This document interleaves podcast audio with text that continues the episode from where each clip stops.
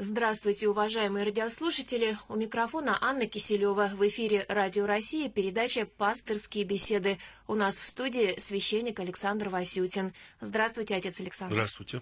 Сегодня третья неделя по Пасхе, неделя святых жен мироносец. И потому мы будем говорить о роли женщины с православной, с христианской точки зрения, о том, что помогает женщине найти свое место в жизни и сделать гармоничный выбор. Предлагаю сначала напомнить, кто же такие жены мироносицы, что рассказывает о них Евангелие.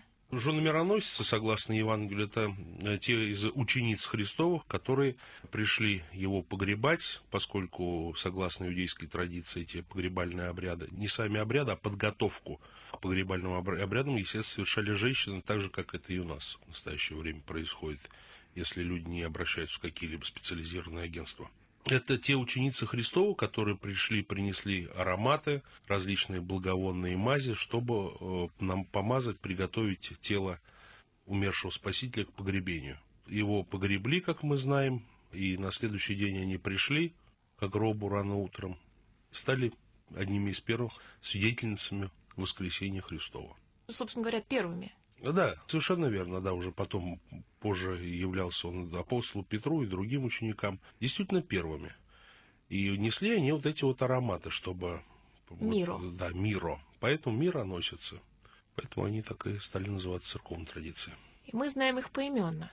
Да, среди них были и Мария Магдалина, и э, Божья Матерь, возможно, была среди них, потому что она в Евангелии всегда немножечко в стороне находилась, но тем не менее есть э, много церковных свидетельств о ее причастности к ближнему кругу учеников Христовых. То есть она, хоть и была человеком, и была и причистой, и честнейший Херувим, и славнейший без сравнения Серафим, но она не позиционируется в Евангелии нигде как какая-то отдельная особая сила. Она всегда была в тени своего божественного сына.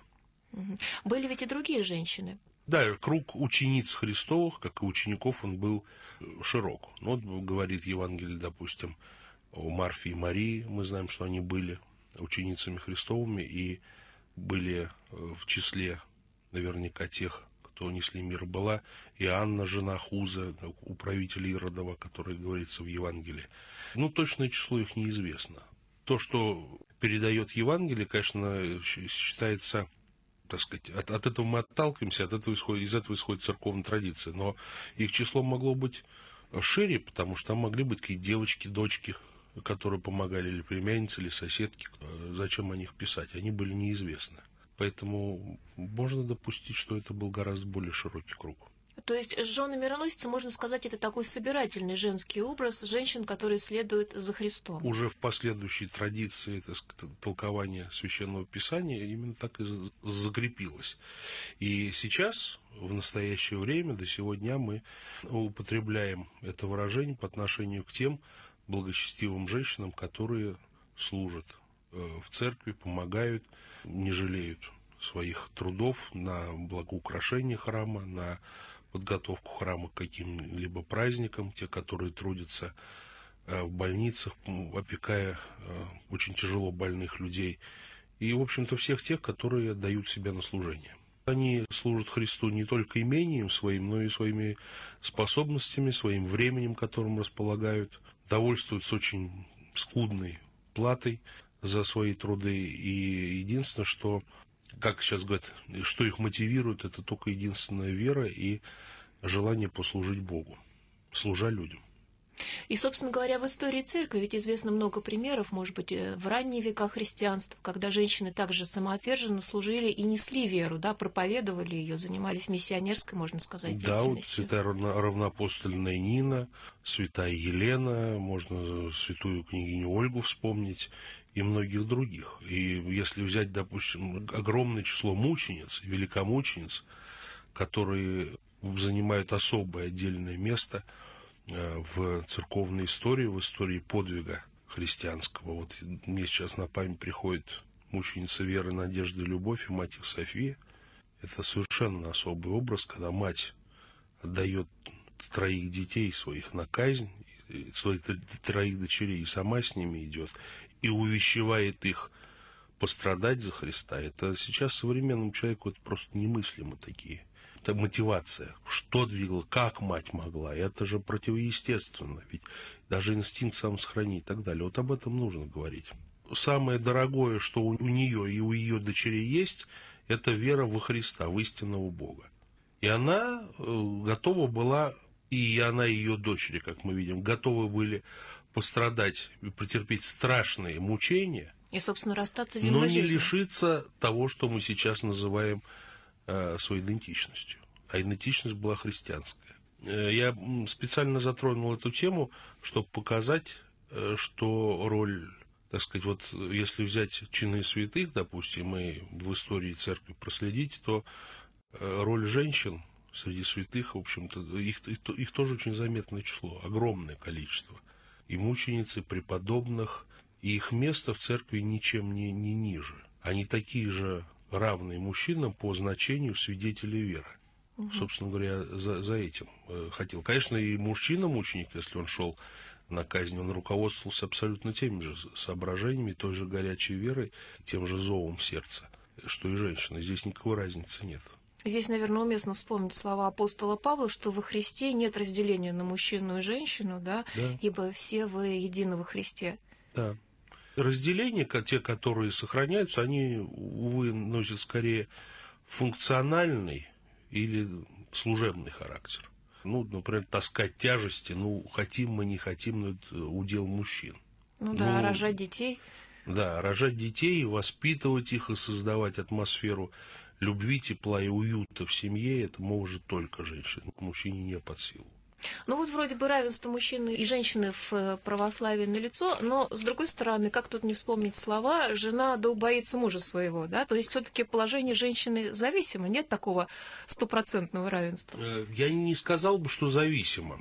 Просто страх своего мужа, опять-таки вопрос, как мы это интерпретируем. В чем заключается страх? В чем заключается страх? Что мы под этим понимаем? Это ли животный страх, какой-то трепет, когда человек дрожит, там, как, Ужас. знаете, если вспомнить грозу Островского, там, как Кабаниха говорит, только не прогневайте, только не прогневайте.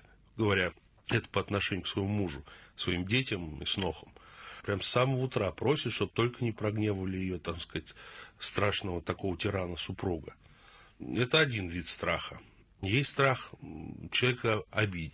Но вот, скорее всего, страх Божий, о чем говорит Священное Писание, и даже говорит страх Божий начало премудрости, это страх, скорее всего, нанести обиду Богу, оттолкнуть его от себя.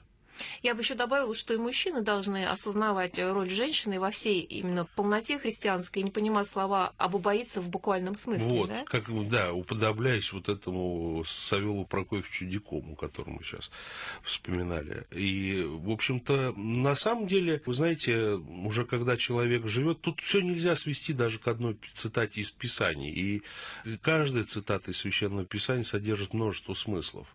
Вы знаете, одно дело, вот мы на примере литературного произведения пытались ее рассмотреть, но есть еще масса таких скрытых подсмыслов, которые человек открывает, или лучше сказать, открываются человеку по мере его шествования по жизненному пути. Когда человек проживет лет, наверное, ну, не знаю, как я прожил 40 лет, э, я могу очень многое сказать на тему того, что, что следует понимать под э, «жена да убоится мужа своего». Вы знаете, однажды помню... Одна... То есть как, вы хотите сказать, что для каждого возраста своя истина? Нет, просто... И своя глубина? Нет, открываются разные смыслы, новые смыслы, которые ты раньше не понимал, которые тебе раньше просто казались э, некими написанными словами, не имеющими или уже не имеющими отношения к реальной жизни. Но, увы, потом понимаешь, что истины, слова Божии, как Господь сказал, что небо и земля придут, а слова мои не придут, то есть не потеряют своего смысла, своей актуальности. Так и в настоящее время вот э, нынешний кризис семьи. Из-за чего? Потому что подверглась пересмотру, радикальному пересмотру, не только какие-то так называемые патриархальные устои, о чем часто говорят по телевидению, а подверглись ревизии самой основы социальной и общественной жизни общества.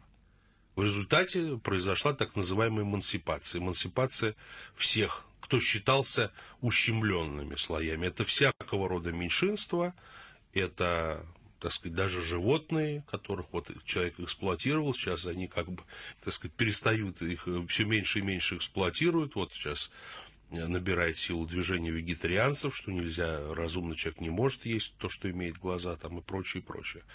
То есть э, вот эта вот эмансипация, это вот такой мощный социальный взрыв, который стал результатом пересмотра вот этих э, соци... устоев общественной жизни.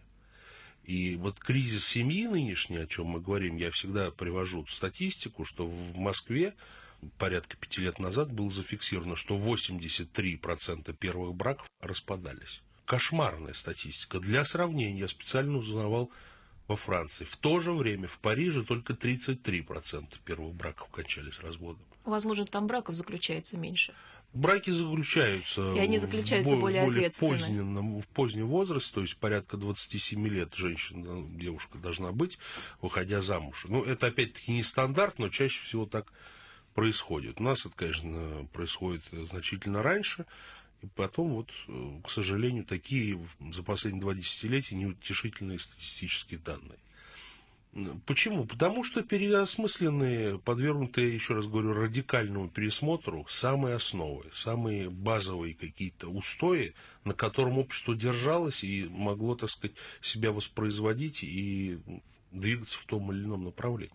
Но ведь у этого радикального пересмотра тоже были свои причины. И мне кажется, что вот э, крайнее проявление э, такой эмансипации, феминизм, да, вот такое однобокое понимание женщины своей роли, оно тоже своего рода бунт такой, женский бунт, да, когда женщина требует к себе уважения, требует равенства и перегибает палку, отказывается от семьи, от материнства ради карьеры, выбирает какие-то мужские формы поведения или другие крайности. Это, по сути, форма протеста? Вопрос протеста против чего? Ну, конечно, мы уже знаем ответ, что это протест против э, эксплуатации, против неравноправия, против унижения, против э, намеренного, так сказать, сведения роли женщины, как говорят немцы, к трем К. Да. Кирхе, Кюхен и Киндер. Вот, конечно, конечно, это все примит, некая примитивная картина. На самом деле протест пошел гораздо шире, гораздо дальше, чем, может быть, он должен был идти. Но вообще, как мы знаем, наиболее позитивные сдвиги не происходят в результате протестов и революций, каких-то переворотов. То есть есть понятие поступательного и такого органического развития, да, эволюционного, когда что-то вызревает само. Но те изменения, о которых мы говорим, они имели революционный характер.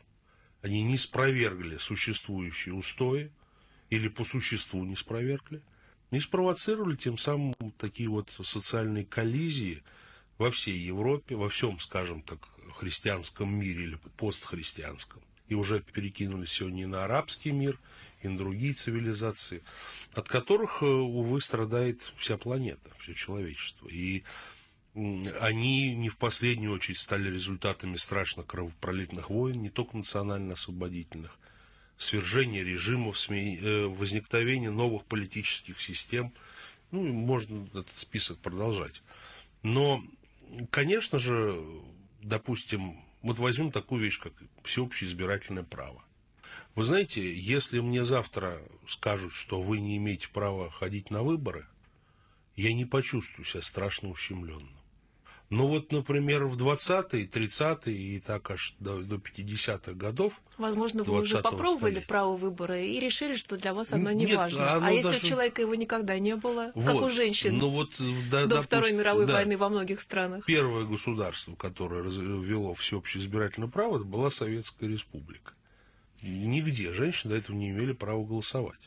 Вот. Если мы посмотрим, возьмем, так сказать, мотаем в древность, то в классическую эпоху в той же Греции женщин никто никогда не приглашал на гору, и они не имели, ну, то есть даже это в голову никому бы не пришло.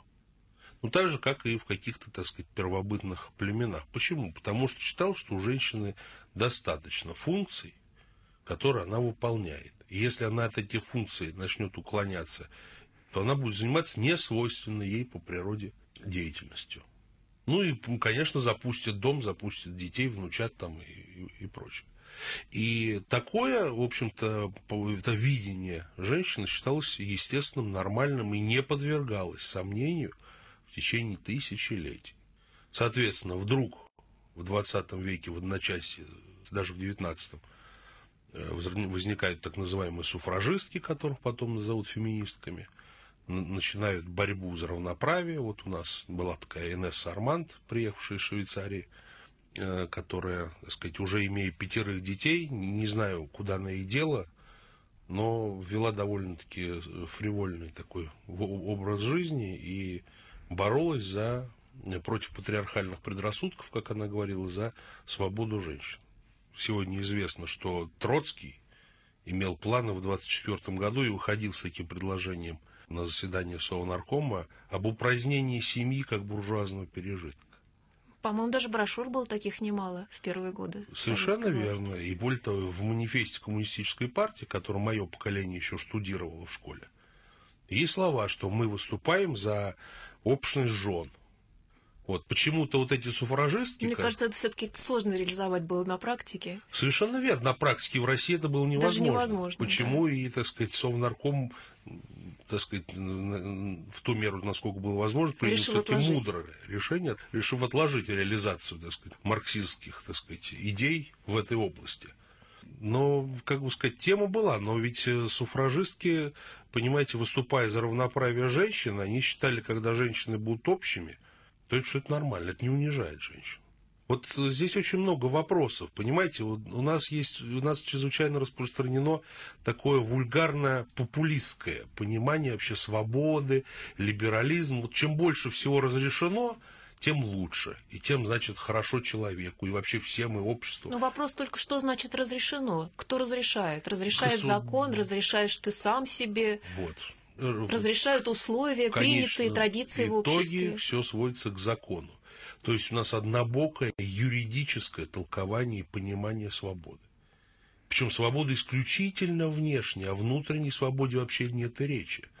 Но мне кажется, что все-таки а, в каких-то бытовых, скажем так, да, семейных ситуациях человек руководствуется не столько законом, сколько какими-то своими внутренними правилами или традициями, которые сложились в ближнем круге, скажем так. Понимаете, вопрос в том, что человек слаб и может отходить от того, что он считал для себя, что было для него внутренним законом, к чему он привык и так далее.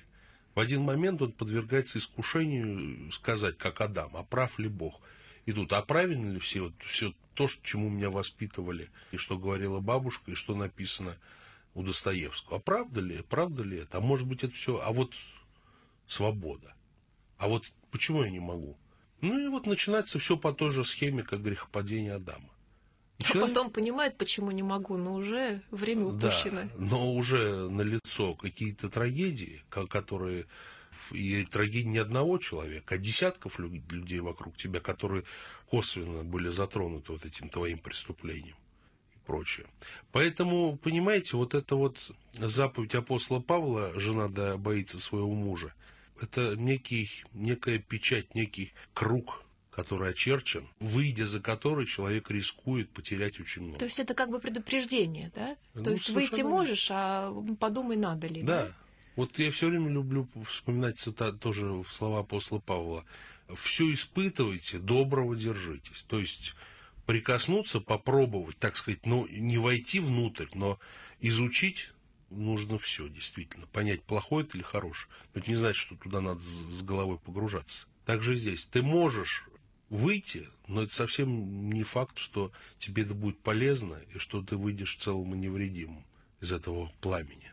Из этого испытания. Да. Вот вы вспомнили европейскую формулу о предназначении женщины 3К, да, церковь, угу. дети, кухня. Она устарела, как вы думаете? Вы знаете, даже на сегодняшний день в Германии есть уже, конечно, немного таких людей, но есть и женщины, которые так думают, есть и мужчины. Их, конечно же, очень мало. В Европе, конечно, это ушло, это не модно, не популярно. Модно говорить о тотальном либерализме, который просто сейчас является ну, ну, навязанным. Если ты что-то говоришь против либеральной модели понимания общества, это все равно, что в советское время агитировать против советской власти. Там на тебя сразу начинают косо смотреть, и потом предпочитают с тобой рядом не садиться за обедом. Вот, это я на себе неоднократно испытывал, потому что я никогда не стыжусь говорить, что я противник либерализма. Э, и на различных форумах, в которых доводится бывать, я не скрываю своих убеждений. Но вот именно за убеждение всегда получаешь подозрительное отношение, и люди как-то косо на тебя смотрят. Многие, конечно, испытывают интерес, откуда такой еще взялся который мыслит не так, как большинство из нас, и не то, что говорят наши политики и так далее. Как бы он идет вопреки вектор развития нашей западной цивилизации. Но это говорить нужно. Если ты что-то думаешь, никогда нельзя быть конформистом. Особенно, что касается жизненных вопросов и вопросов, связанных напрямую вытекающих из твоей веры. Иначе это будет предательством Христа и, как следствие, потеря идентичности. Вы сказали о форумах, в которых часто принимаете участие. Можно предположить, что это религиозные форумы, и то есть и там есть сторонники либерализма? Да, даже сказать, э, церкви, протестантские церкви Северной Америки и Западной Европы, они тотально пронизаны либерализмом, особенно что касается руководства. Среди простых, скажем, священнослужителей, э, среди мирян все-таки преобладают консервативные тенденции. Вот, но, но руководство, оно просто вот поражено духом либерализма или же старается опять-таки быть, так сказать, конформироваться с, быть. с мейнстримом, да. Не было ни одного выступления сколь-либо значимых, э, скажем, протестантских церковных деятелей против вот этого вот навязывания либерализмов, однополых браков. Э, вот мы знаем, что в 2000, если не ошибаюсь, в начале 2000-х годов церковь Швеции э, приняла распоряжение о благословении однополых союзов, что имело, опять-таки, юридические последствия для пасторов э, лютеранской церкви Швеции. Если какой-то пастор отказывается венчать такую пару, то он подвергается не только административному наказанию до полугода тюрьмы, на минуточку, но он еще и подвергается церковным прещениям, его лишают настоятельство на приходе и ссылают куда-нибудь на перевоспитание. Если он не перевоспитывается, его просто лишают сана и выгоняют. По-моему, это как-то уже совсем далеко от Тем не менее, таких случаев, тем не менее, такой случай не один. Несколько пасторов о том, я сейчас цитирую то, что, о чем сообщалось в печати, такая участь постигла. Многие из них перешли, кто-то ушел в католическую церковь, кто-то перешел в иные христианские деноминации, как сейчас принято говорить. Но такое давление имеет место и в других странах, на, опять-таки в протестантских церквах. Оказывается, нажим на римско-католическую церковь, которая противодействует введению у себя вот такой, скажем, либерализации церковной доктрины. Но вот это давление феминизма и такого крайне либеральных тенденций в отношении ко всякого рода нововведениям, оно, увы, в западном протестантском мире доминирует. Я сейчас не говорю про протестантские церкви Восточной Европы и не говорю про африканские, латиноамериканские. Э, Там все-таки остаются церкви. традиционные ценности в силе, да? Да. В то время как в Европе, конечно, их пересмотр это уже, увы, в основном свершившийся факт. Я говорю для тех людей, которые держат руль управления, и для тех людей, кто определяет идеологию, стратегию развития. Общество, оно, увы, пассивно. Все зависит от тех людей, которые кормят общество определенными идеями. Вы сказали о пассивности общества, но ведь в данной ситуации каждый человек решает для себя, да, и даже, мне кажется, Евангелие настраивает нас на то, чтобы мы отвечали за свои поступки, за свои действия, не судили ближних, а заботились прежде всего о своем, о своем внутреннем мире, да, и следили за своими поступками, своим поведением. В идеале это, конечно, так. Но, понимаете, если, допустим, мне нужна, или кому-то из моих близких нужна медицинская помощь, я же не являюсь квалифицированным специалистом в медицине. Я пойду к врачу, и врач здесь, так сказать, даст определенного рода рекомендации. Так и здесь. Человек, который, допустим, долгое время был, да и его родители, и деды, и прадеды уже были оторваны от христианских корней, принадлежали к церкви кто-то формально, кто-то только по крещению. Им уже трудно разобраться. И они уже не думают, а так что говорит Евангелие, как, как Господь, и голоса совести в первую очередь не слушаются.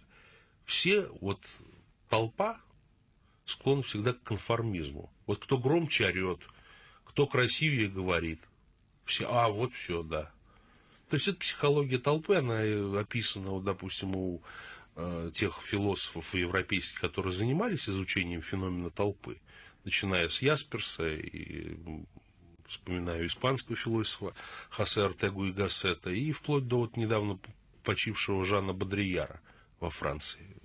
это все описано. Психология толпы очень примитивна. Но дело в том, что вот это медийное общество информационное, в котором мы живем, оно сделало из, из всех нас толпу. То есть э, вот эти все рейтинговые агентства, вот эти все опросы общественного мнения, какие-то там тестирования, анкетирования, которые проводятся, увы, они свидетельствуют о том, что мы мыслим как, в основном как толпа. Ну, я бы с вами не согласилась, потому что э, толпа тоже состоит из отдельных людей, и с каждым человеком отдельно, когда ты начинаешь говорить, у него есть свое мнение по любому поводу. Вот. И... Но дело в том, что э, вопросы в этих опросах формулируются таким образом, что человек, как бы сказать, ну, если все явление гораздо шире, гораздо обширнее, чтобы изложить его, допустим, в четырех вариантах вопросов. Тебе предлагается три или четыре, то, увы, многие Но это беда опросов. на большинство. Пусть это будет беда опросов, а не беда нас с вами и наших тем, тем не менее, тем не менее, я не говорю, я не говорю о том, что мы все стали толпой и мы лишены какой-то своей индивидуальности или личностных каких-то особенностей. Совсем нет. Просто часто телевидение, не только телевидение, любые средства массовой информации, не только массовой информации, и различные средства социальной коммуникации, как сейчас говорят, они заставляют человека или провоцируют в человеке вот этот, как бы сказать, стадный инстинкт мышления. То есть человек мыслит себя не как вот я, не как эго, а как, так сказать, как мы. То есть вот это вот замятинское «мы» э, начинает в нем обладать. И это некий такой, как бы сказать, регресс по отношению к тому, к чему человек, в общем-то, призван. Найти, открыть свое «я» во Христе и свое «я» соединить со Христом. Это вот личное спасение. Почему Христос называется спасителем каждого человека, спасителем моим, спасителем вашим и каждого конкретного человека. Христос и Бог не, не спасают толпу, не спасают каждого человека отдельно. Угу. Ну и поскольку мы сегодня празднуем неделю жен мироносец, э, наверное, женщине в таком информационном обществе может быть еще сложнее, чем мужчинам, да, потому что женщина существо эмоционально, оно легче поддается, может быть, пропаганде той же самой, да, внушению. Ей труднее держать, э, так сказать, прямой путь. Наверное, всем сложно, мужчинам не менее сложно, я думаю. Вот. Но, опять-таки, роль женщин я хотел бы подчеркнуть не призвать к какой-то там, вернуться к традиционной роли, а переосмыслить.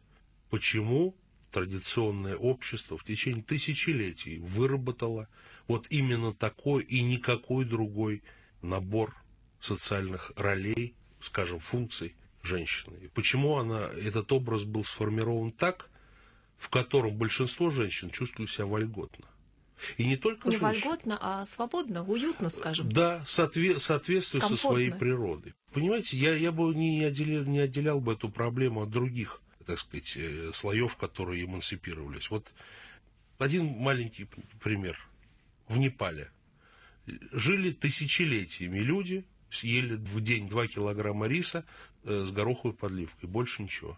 Вдруг в 60-е годы, 70-е пришли маоисты, и научили что вы можете есть не 2-4 килограмма риса. И начались революции. И вот, э, Которые до сих пор не могут остановиться. И вот свергнут был король, все, теперь Непал больше не королевство.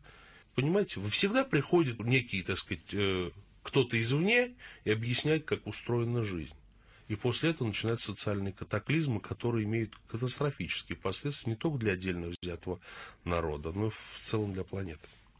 Вот на такую масштабную тему мы вышли сегодня в э, неделю Жан Мироносец. Спасибо вам, отец Александр.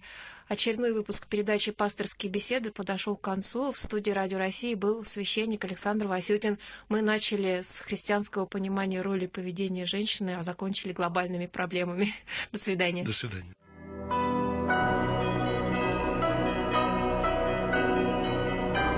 Вы слушали программу «Пасторские беседы» из цикла «Мир, человек, слово».